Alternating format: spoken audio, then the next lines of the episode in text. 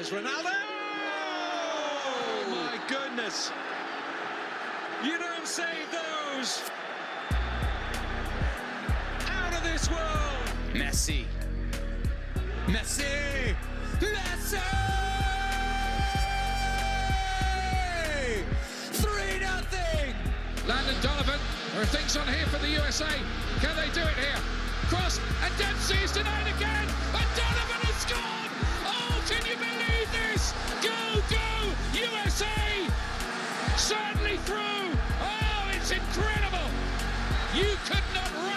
script like this. For the fourth time, the United States of America are crowned champions of the world. From the international stage to right here at home, this is FUVFC, talking all things soccer on WFUV Sports.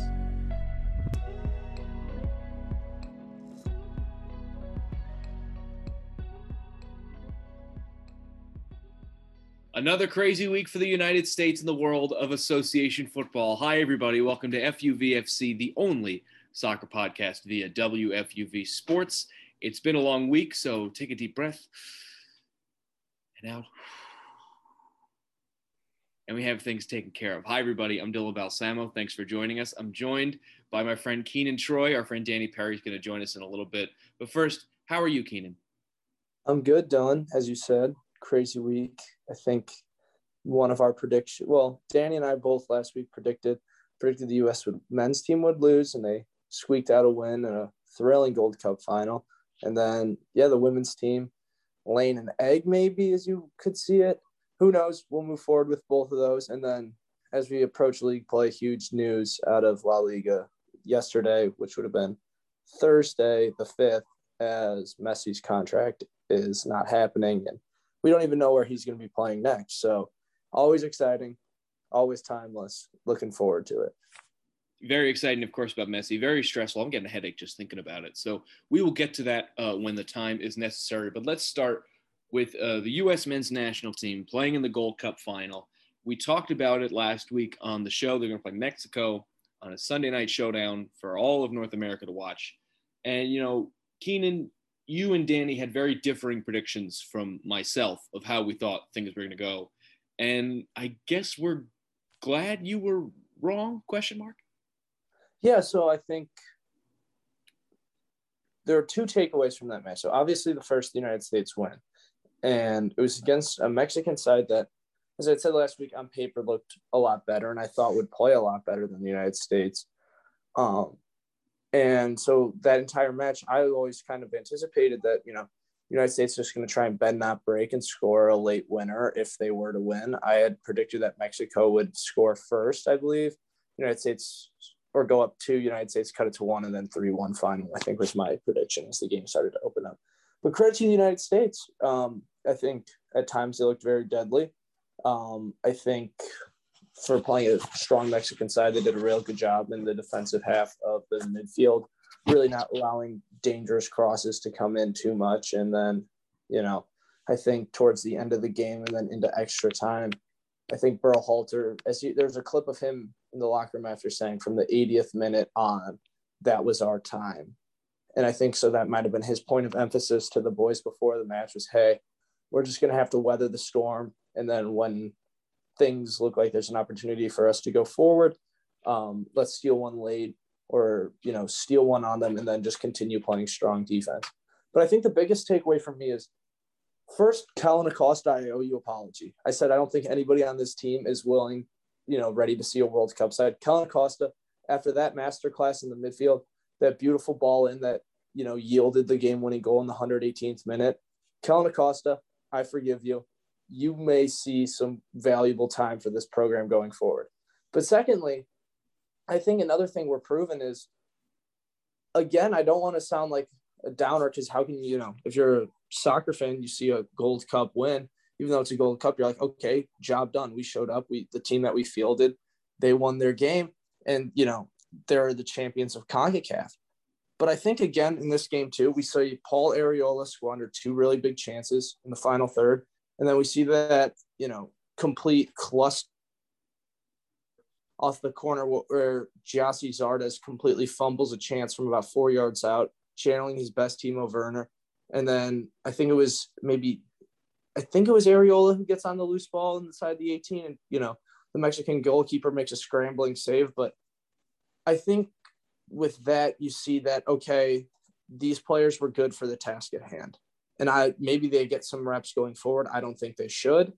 But you see, there were some times throughout the game that maybe if you have a better caliber of player on the field, that Mexican side isn't, you know, keeping us scoreless for so late. We create better chances throughout the second half. We don't need stoppage time and extra time and a threat of penalties to kind of get forward and then score a really good goal off a set piece. So I think Greg Berhalter, yes, his job is safe. I think that winning that Gold Cup kind of proves that, at least from the United States Soccer Federation point of view, that this might this is our guy at least for the next year. I think it'd be really, really hard to explain why a guy that wins a Gold Cup, wins a CONCACAF Nations League, why he's getting sacked before the World Cup. So now I think, you know, great for Greg Berhalter, but now the United States future is really going to be dictated in these next 12 months coming up leading up to Qatar. Well, Keenan, it's interesting you mentioned how things late in the game were where the U.S. made their difference, and that's truly the case. Just so everyone's caught up, game went into extra time, scoreless, and in the 117th minute, I believe it was, Miles Robinson puts in the game winner for the U.S. and they emerged the champions of the CONCACAF Gold Cup for the first time in a little while. But you know, it's interesting that you talk about how we expected Mexico to be the better team in this match, and I would argue for most of it, they really were the better team. You know, you look at you know uh, possession of the ball and, and shots on the on shots on net and shots overall.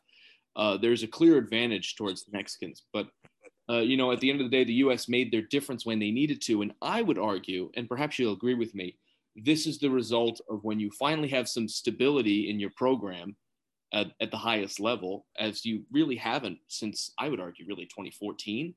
Um, it makes a difference. Right, and I think, you know, granted we're on the outside looking in. Um, we don't have the resources. I don't even know how transparent Berhalter's been with, you know, especially in a Gold Cup you know, you don't see the pre-match press conference till after the match. You don't see the tactical breakdowns during training sessions that um, you know maybe you'll get when in World Cup qualifying. But when you're going into a Gold Cup final, I know a big thing we talked about was consistency in the starting eleven, and you know that hasn't really been what I think a lot of people had hoped for. And not to sound fickle as a fan, you know, cheer for them when they win, but boo for them when it's close, or you know, hope for them to lose, as I have done. But I think, as you're saying, consistently it seems to be kind of the United States soccer style of late, which is bend don't break and then steal one and not, you know, not be the pressing team in the first couple minutes or the first half or even, you know, the in no, normal time. Don't be that team that goes out there and, you know, becomes susceptible on the counter or becomes, you know, lackluster in the midfield by committing too many men forward. I think that might be the United States style of play. At least that's what it looked like throughout the Gold Cup in those close matches um, you know, against Qatar, against Mexico, um, against Jamaica. I think that maybe that's the way Greg Berhalter wants his side to play. At least with this 11, it seemed to be that way of we're not going to break. We're just going to play or de- we're going to be defensively sound. Sure, we'll need Matt Turner to make some big saves, but that's, you know, why he's on the sheet is because he's trusted to make saves in tough situations. And then when the game opens up for us, when Berhalter thinks he can be, you know, creative off the bench and when he thinks he he's in a good spot to get men forward and create more chances later in the game. That's what he wants the United States to play. I'm nervous if that's how he's going to do it with, you know, the A side in quotes or, you know, whoever that best 11 may be, just because when you play better footballing nations, you don't really have the luxuries you do against Mexico of, you know, maybe not the most creative players in the midfield, not the most, you know, dynamic of strikers. But also, I think moving into the World Cup and you know reflecting on the summer of soccer altogether, how many shockers in Europe did we see, Dylan? Where you know, say the Czech uh, Czech Republic versus Denmark stands out. I mean, not Denmark against the Netherlands stands out to me. Um, you know, Denmark versus England stands out to me.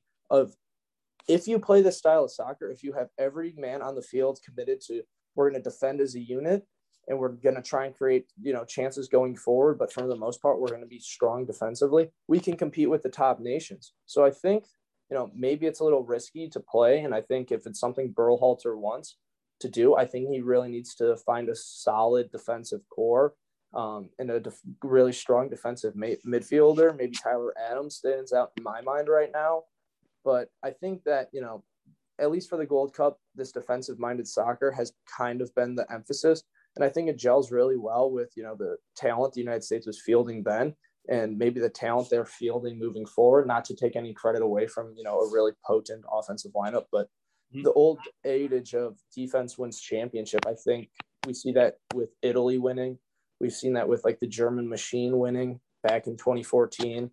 Um, and then in 2018 at the World Cup too, I mean, France, yeah, they were dangerous going forward, incredibly dangerous, but their defense was extremely solid as well. So I hope that over the moving into World Cup qualifying in the upcoming months, United States find keeps that identity of whatever they're going to play, they're going to play consistently with whoever's on the field, and I think that will yield really good results for them.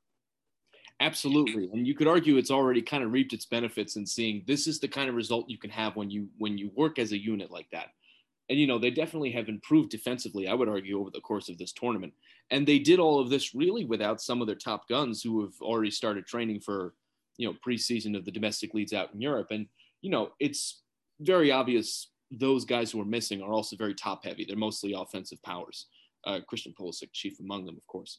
But you know, when they come back, they will still have that steady defensive set behind them, and that's just going to make a real well-rounded team. But my worry, as I vocalized to you and Danny last week, was if the United States was going to win the Gold Cup, uh, as they did last week, as I and as I thought they might, um, that might put them in the almost wrong mindset for World Cup qualifying. Because I feel like the U.S. at this point in their history kind of needs to have a chip on their shoulder if they want to have the grit and the energy to get through into Qatar for 2022.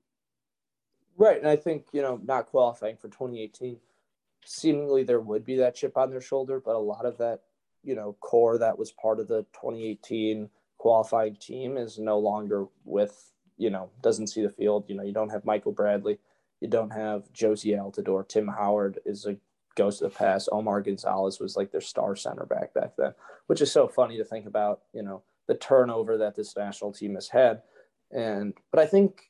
I think going into this World Cup qualifying, I think it's a good thing that a lot of these guys weren't part of that 2018 qualifying hopefuls solely because I mean, yes, it'd be you might think like, oh, these guys that missed out or play with on their chip on their shoulders. But all these young guys, I think, realize a the potential this national team has to do something special if they qualify for Qatar. But b, I think they're really taking it among themselves to you know find a soccer identity in the country for the national team, and I think that's why this Gold Cup is win is so impressive. Though I was skeptical, you know, these aren't the best eleven the guys that they fielded went out and did their jobs and delivered. And you can see the passion and the emotion that like winning the Gold Cup. Sure, to some people it might not have been a big deal, but oh my God, players taking off their shirts, running over to the fans, screaming with them. It really is, you know, these players really are trying to make, at least it seems to us, and it seems through like their post match interviews, that they're trying to make the national team back to what it was maybe 10 years ago yeah. You know, back to 2014, I think we both kind of agree was like the last time the United States was relatively prominent as a, you know, world soccer team. So I think that going into World Cup qualifying, I think it's I think they have to remind themselves to stay hungry. Granted, CONCACAF, you know, you play a lot of the teams in the Gold Cup that you're going to see in World Cup qualifying. You might pick up some, you know, less talented countries as well. But I mean, I don't think any of them are going to remember for I mean, forget what happened in Trinidad, and I think they're going to even think of it as like, okay, that was their legacy. Our legacy is going to be the team that rose up, and I hope they keep that. I really do hope they keep that same energy. To borrow a common phrase nowadays, keep that same energy if they qualify and go into Qatar. It's like the old group's legacy was not qualifying. Our legacy is going to be qualifying and then going to Qatar and playing dominant soccer. So yeah, I think you know, maybe the loss would have helped them. Like, okay, we really need to step it up. But I think Berhalter, for his sake and his stability in his job, I think the Gold Cup win is exactly what he needed so that he's not coaching for his job anymore. And I don't think he ever felt that pressure. But, you know, you lose that Gold Cup final, you maybe drop a couple results in World Cup qualifying. You might think, okay, I'm kind of on the hot seat here. But I think now he's might be comfortable enough to say, okay, I've beaten Mexico twice playing my style of soccer. I'm willing to, I'm ready to take this a step further, get everyone invested, and then go out and win. U.S. will hope to maintain that energy as World Cup qualifying is only two months away at this point. But, you know, in between then and now is when the domestic season starts, Keenan. I know we only have a few minutes left here, and I want to get your reaction here because, you know, such a staple of the domestic season has always been, of course, Lionel Messi with, with Barcelona. He's been with that organization since he was a teenager. And now we learned yesterday, we record this on Friday, we learned on Thursday that he's officially not re signing with Barcelona. Now, to me, that possibly means he might end up staying there anyway, but it won't be under his current contract. To me, is what that I really take that as. But you know, it's a it was an odd day in the world of association football. So, Keenan, what were your initial thoughts? Well, I think with you know earlier in the summer we see that Messi's re-signing through I think it was it was a four-year insane contract. And so I think, you know, for a lot of Barcelona supporters and, you know, the world of soccer for that, because Messi has always been synonymous with Barcelona. And you kind of looked at him as like, okay, a lot of that core that he grew up playing with, the Xavi, the Iniesta, it was literally the Puyol. Even, you know, you could throw Suarez and Neymar for those few dangerous seasons they had together. You kind of looked at that group and you thought, okay, Messi's all that's left with the exception of, you know, Busquets, Piqué, and I guess you could maybe throw Ter Stegen in there because he came in in the later seasons of Messi's Barcelona run. I thought you kind of, from at least a fan's perspective, and then like you know a person that maybe is trying to comprehend Barcelona as it's taken a new direction recently, you look to Messi as like, okay, he's going to be the he's going to be the cornerstone of whatever Barcelona becomes. He's going to be the guy that welcomes in new talent, recruits new talent, and then you know he'll have a you know emotional send off when his time is run and he'll retire. And I'm at least in all sports, you know, I'm a big believer in guys that have been so successful with clubs in whatever capacity or you know field of play they play in, they should retire with them. And I think you know his contract falls through because of money. Um, I, I was trying to read up on it um, this morning as I kind of was getting the news. It's something with like the La Liga, not salary cap because it doesn't exist, but like financial allocation. They couldn't accommodate Messi's large contract. So he could theoretically resign. It'd have to be under a smaller contract. Um, I hope it, he does.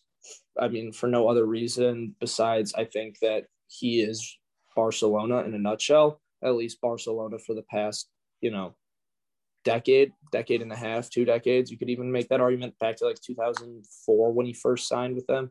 So I think it's heartbreaking if you're a Barcelona supporter. I think it's really optimistic though if you're real if you're a world football supporter though because we've seen what he's been able to do with Barcelona and the brilliance across the years from playing with Ronaldinho to the Xavi era to the you know MSN up front and now kind of him almost playing wherever the heck he wants to play and you know he can play as a center attacking mid. He'll still play out wide. He can play as the nine. I think it's going to be interesting if and where he signs up, where if and where he ends up, because he could still come back to Barcelona, what is familiar. But I'm curious if he ends up somewhere else. What is going to happen with Messi? Is he going to still be as dominant? You'd like to think so, just because of his pure class. But also, if he leaves Barcelona, I wonder if he's still going to be the center of attention, if that makes sense, because it seemed that like when Pep was in charge, when Valverde was in charge, when Koeman was in charge, it was okay. Messi's in our lineup. We're going to build the team around Messi. But if he goes to a side like say PSG, that's already so loaded on talent going forward, or you know goes to a Man City where their bench is so deep, or wherever he ends up, will he get that same kind of attention? I mean, you'd like to think so, just because he is a great. But with the way some of these European top uh, programs are lined up, it's tough for me to find a side realistically that will give him the chance to win championships like he wants to do, where he will be not on uh not backlined or you know with five players behind him. Because imagine if you're like Mbappe or you know you're Aguero that just signs for PSG, and then okay messi's coming okay my minutes are immediately cut down my next paycheck's not going to be as big because messi's contract is going to be monumental well you, you know it's interesting because when you look at it from that perspective you think maybe if he's not the center of attention. That might actually help him at this point in, in his career and at this at this age in his career, where he doesn't have to be the center of attention. That pressure is not there. He can really just play his game and be a part of a of a of an equation, if you will. But but that's the big question here. And, and Keenan, I, I know you got to go, but very quickly, um, if if Messi does not sign with Barcelona, where do you think he ends up? I know we're here in PSG. Is he going to ride it out with an MLS team into the sunset? What do you think happens? I think probably Atletico. Yeah. Honestly, I think he stays. I I don't think he'll sell out and go over to Real. I think he has too much class for that. But I think Spanish football really suits him, and I think it's the only thing he's known how to play. Not saying he could play a different style, but I think Suarez is still at, the, at Atletico. They need help out wide. Financially, they're more than well off. And again, I think what I was saying before, I think he still wants to be the star, and he should be a star somewhere. So I think he'll end up at Atleti, and then I mean, his homecoming to Barca. That's the only thing I hope for. Is if he ends up somewhere else, I want him to be able to return to the Nou Camp and you know get that fury of emotions that so many Barca legends have had before him. Always great hanging out with my friend Keenan Troy and talking association football with him. But now we're going to shift gears here because entering the Zoom room is our friend Danny Perry. How's it going, Danny? Hello, hello. It is going. Well, you know what? That's a pretty good answer because so let's talk about the U.S. women's national team and the adventures they've had in Tokyo because this past week has, I- would imagine, frustrated you quite a bit, Dan. They got what they deserved and maybe even more. I'm surprised that they walked away with bronze. I'm not happy. I don't think any fan of the United States team, women's team, should be happy. Our expectations for them are much higher they had an identity that was not something that anyone would have recognized if they watched this tournament and I think that they're in serious trouble and and what the problem is that they face this whole tournament I don't know. In some way I want to say that even a mediocre US women's team was able to battle and win bronze but disappointing.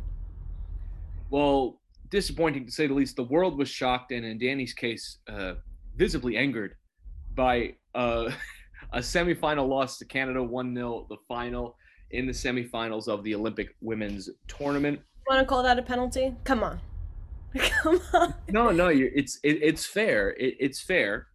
And the U.S., of course, ended up taking the bronze medal just yesterday as we speak. Uh, but Danny, I want to ask you about that semifinal game. Try and sum up for me and for all of our listeners what exactly went wrong. It was a boring game, I'll tell you that what went wrong again I'll, I'll, say it over and over. There's no urgency. There was no heart. There was no you know it was just one of those games that i understand for people who don't enjoy watching soccer why you don't enjoy it. Those are the games that there's no clear winner. There's nothing happening within the game. Both sides looked lethargic and it seemed like they didn't have some sort of push that hey i'm in the olympics and this is a semifinal game. It was it was something that we saw this whole tournament with the united states team. Maybe starting with just the lineup itself again it it didn't seem like anybody clicked together. There wasn't too many chances. And and at the end of the day it was dictated by a referee's discretion, which they didn't even call on the field, but VAR apparently said, hey, check this out. It looks like a penalty. And then you have a penalty kick for Canada, and boom, Canada wins. That's the beautiful game of soccer destroyed in a very bad call. And I'm not saying the United States necessarily deserve to go on, but to, to ruin a game over a call like that, that's that was my most disappointing to to to see the beauty of a game just taken away. I hate that when I see VAR do that. It's it's nothing short of a brutal call, and it and it shows really for all sports how you know this video technology we use for review. Just because it's always right does not mean it's always supposed to be used in a certain way, and that's something we're learning in all sports, but in soccer in a very particular way, and and and that's that on that. But you know when it really comes down to it, this was not a game that should have come down to a bad call for the United States, and I think we all know that. Yes, I think I think that like VAR needs to be ratified within the soccer community because it's it's not something that should just come from an overhead source when something isn't called on the on on the field. So for instance in in the NFL, you know, we're not seeing a replay unless I think it's a scoring, you know, unless there's a touchdown or something like that or the coach wants to challenge it. That needs to be kind of similar i think because we can't have this this flow of the soccer game going where a team doesn't even complain that it should be a foul and then all of a sudden hold on let me review this. Again not even coming from the on-field official. So there needs to be a change in var but but again at the same time you know did the us deserve to win i, I don't think so i don't i would not say that the U.S. certainly came into this tournament, Danny, as, as the as the better team offensively than I would say any other team in this tournament, and really all they did in that respect was underperform. They were able to pull out some wins, but none of them were really, you know, uh, shiny offensively. Nothing too impressive in terms of goal scoring. Really, it was there was a three-one win somewhere in there, but that was really all there was to it. In so, a tournament where they were really supposed to be favored in terms of goal differential by quite a bit. So like so what exactly happened here? Well, I can't just speak of the Canada game if we're going to talk about their offense, but as I mentioned last episode, we're off we were offsides so many times. I mean, literally the same amount of goals that we had, we were offsides where we could have had almost 20 goals in the tournament up to that game, but we didn't because they lacked just discipline. And something that I did like in the in the bronze medal match is that Carly Lloyd, Rapinoe, they had speed, they had urgency, they had heart. That was missing in every game leading up to that that bronze medal match. So in the Canada game, you know, you have players that seem like they don't want to run, that that they don't need to score or you know, lacking just discipline. It's it's simple foundations of soccer. It's an it's an identity the United States was missing. I am also very very curious to truly know how they feel about their head coach Vlatko. I, I do I do want to know if anybody wants to point the finger. Now, I don't want to be that person that's like, "Oh, we lose a tournament, you know, time to look at the head coach." I think it's only been around 2 years that he's he's been with the team, but for a team that has so many returning players, you know, one can argue the side, oh, it was too old of of a team. But what about the experience that so many championship teams usually have? that helps them win championships that experience is something that you can't take away and uh, the, the experienced players looked like they didn't even know themselves they didn't know their teammates they didn't know how to hold the ball together something that i would love to speak about in a further podcast regarding the head coach and this team is federation con- contracts. And i'm curious to know how much of a role that played in Vlatko's choices to take players to play players.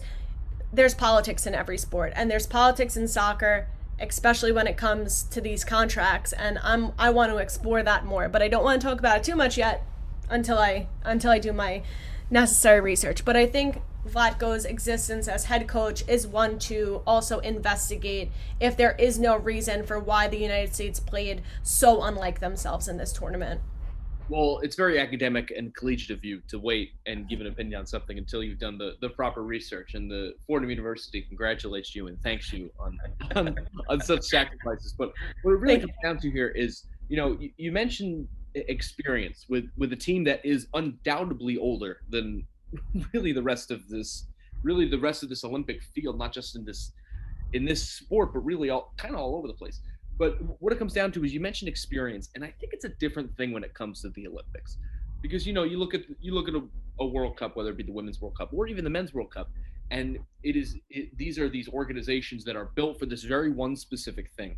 But you know when it comes to you know FIFA organized soccer playing in the Olympics, it, it kind of is a, a different thing. Especially you know you look at how we treat the men's tournament. It's they're really just U23 teams. It's a it's kind of a whole different ball game, no pun intended uh, when it comes to the Olympics. So the reason I bring that up is because I wanted to bring up uh, these players because you know obviously they've been on such a dynastic run for really it's been a decade and a half now, kind of the transition from one reign of things to the other. But I think what might have been a factor here, and correct me if you think I'm wrong, but I think what might have been a factor here is the enormous pressure that is on an older team that knows that their time might be running out. Get out of here with that comment, Dylan. Don't even. Sorry. Are you serious? These women they have faced this type of pressure. Yeah, they you know, I think as an athlete you never know when your career is over. And and I get what you're saying because age is playing a factor, but you know what? Injuries happen too. You know, you you you go out there every time on that pitch for 90 minutes and you know that your career can come to an end at any given point. I think pressure is something an athlete needs to live live with. I mean, a certain amount of pressure. I'm not talking about for instance, what Simone Biles was just going through, like that's a pressure you might need to step away from for a little bit. But pressure like, hey, I'm coming close to retirement, you gotta embrace that. You gotta, you have to, you have to make that a, you know, significant moment in your career that you're gonna go out there and do whatever it takes to win. And you know what? That's what I saw in Carli Lloyd in the final. You know, she she could have had a hat trick. It was taken away by offsides, but. I mean, I do smile and get the chills when I think of that. No, I don't think pressure had to do with it. I think they're, you know, choosing players like Morgan, who, in my truest of opinions, really just lacks lacks everything the last I'd say three to four years and and really shouldn't be on the team. We need to take young talent like the US men's team. You know, Keenan can rip apart the head coach as much as he wants, but at least he's willing to try something different and I get that that system and that team has been broken for a very long time, but their competition is also very different. You know, we as the as the women's team, we are on on top there with the with with soccer and to not bring in young talent, to not put them on that stage, that's where we're going wrong. It's it's just we we need to merge the older players with newer players and allow them playing time. Switch the lineup, switch the tactics tactics if it's going wrong within a game. Stop standing still and watching it until it's too late. So we at least we at least we found a middle ground between the two of us here. Is I I was really just kind of bringing up this conversation with me, as a good a host is supposed to do. I would argue. I'm missing no. Keaton being here. I need you to you know come on. we need to be, to be the balance here. But really, what, what it comes down to, and what we agree on here is, you know, you can have establishment, and that's great, especially when you have the experience and the undoubtable amount of talent that this U.S. team has proven that they've had for the last decade and a half, as we've talked about. But when you think it's going to last in that format forever, you're going to run into problems. And that's what I really feel happened with this women's team, mm-hmm. specifically mm-hmm. in this tournament. And I, I feel you agree on that. So, my real question, and I guess the, the real question here is looking forward, moving forward here, what is next for this for this women's team? You know, you mentioned, you know, even questioning what goes on in the head coaching position. But you know, in terms of of not necessarily phasing out older players, mm-hmm. but in terms of figuring out how they might platoon their positions, what happens here? I have no idea. Well, it's kind of interesting because this Olympics, as we all kind of know, has been pushed back a year, which then gives instead of a two year gap to the World Cup, I believe it's only a one year gap.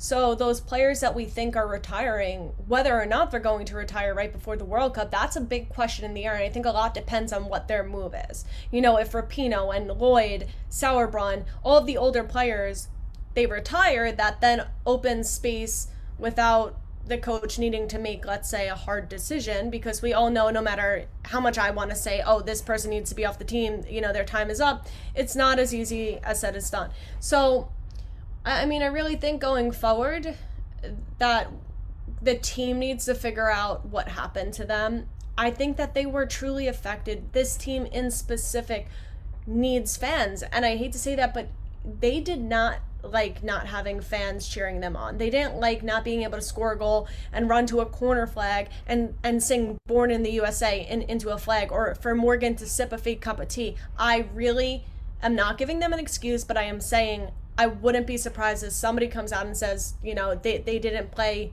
that that energy was missing for them. Again, going forward, that integration needs to happen. We need to try new players, give them the chance. We need better competition in between in between, you know, major tournaments like the Olympics or World Cups. There there isn't much major tournaments for for the women's games, but there's enough good teams now. Bring Sweden here, go to Sweden, play each other because I have a feeling Sweden's going to be on top for for a while now. Well, you know that's certainly an upside that uh, we've kind of learned from this tournament is there are certainly teams the U.S. can play when they want to ramp things up. Because I think uh, that's a big argument we've seen when they're not ready for even the World Cup sometimes. Just because you know we we think of we think of U.S. women's soccer, especially the way they've played for so long, as like Alabama football. Like who are you supposed to prep against? Who who are you supposed to test your real strength against? There's really no one. Um, or at least that's what we thought. But what we learned in this tournament is that there are plenty of teams to do so and they all came to play, and they all beat the U.S. women this tournament. We have we have the She She Believes Cup, and we usually have you know Great Britain and and France, and I think I want to say maybe Germany. I forget the other team. We we do invite them for that tournament, but you know where the United States invite other nations, they will. I would think they would be happy again, maybe thinking of a world outside of a pandemic for anyone listening, but in in a regular world, any team would be happy to be like traveling to the United States, versing good competition. They want to prepare. They want to be. Every team kind of looks up to the United States as I want to be them. We want to be better than them. We saw teams in this tournament, you know, achieve that, and I am happy to see Sweden, who has always been a challenge for the United States, more so at this team looking at the United States and being this defensive power that the United States could never really get past. And now they're implementing their offensive side. So you're seeing a really balanced Sweden. And you even see Australia. For example, we went ahead, but look who came back. Why? Another thing we need to work on our defense. And then, you know, Alyssa Naeher is out. We, we have to, it's, it's a whole, a whole team evaluation that needs to happen and it needs to happen pretty rapidly. Again, for a mediocre team to come away with bronze, they somehow still found a way. So as much as I'm not excited, you have to look at this as at this like outsider view that even them playing their possibly worse soccer still won bronze, but there's still a lot that they need to figure out a lot needed to figure out. But as we've mentioned here, the the the competition has grown, and that's only going to make this U.S. team stronger. Yes. Uh, so that is definitely an upside here. So, you know, Danny, I, I am curious of what you think for the next three four years. You know, there's a there's another World Cup to be played. There'll be another Olympics happening. What is to be expected from this U.S. women's team? Are they going to continue to be the best team in, in women's association football? What should we be expecting? if they have the heart of the champion that I believe that this team possesses, they'll finally learn and it's and you don't learn from winning. You learn by losing. And I and I think that they're going to learn from this experience. They learned from the last Olympics and then they went and they won the World Cup. So I expect them to do something very similar. They're you know, they shocked the world by disappointing us in the Olympics and they're going to shock the world and they are going to come back stronger for the World Cup. That would be my prediction. Maybe there is a slight bias there just because I, I really do believe in this team and maybe I shouldn't anymore because of what just transpired but there is a huge part of me that doesn't. But in in in totality I think we can expect history to repeat itself and they're going to come back stronger because they're going to learn from this. It is a prediction and really a hope of some sort and I love to end the show with hope and that's mm. why I did that here. But that has been this episode of FUVFC. Really a story in two parts, but we were able to get it done this week. That's Danny Perry. Keenan Troy was the guy joining us earlier. My name's Dylan Balsamo. WFUV is the place that produces FUVFC as always. Please go follow Association Football as you tend to do every week. Anyway, come back and join us. We'll have plenty to talk about. Domestic seasons coming back up. Maybe Lionel Messi have signed with a new team by the time we record this podcast next week. Who on earth knows? We will talk about it when we get there. We'll see you soon. Take care. See you next week.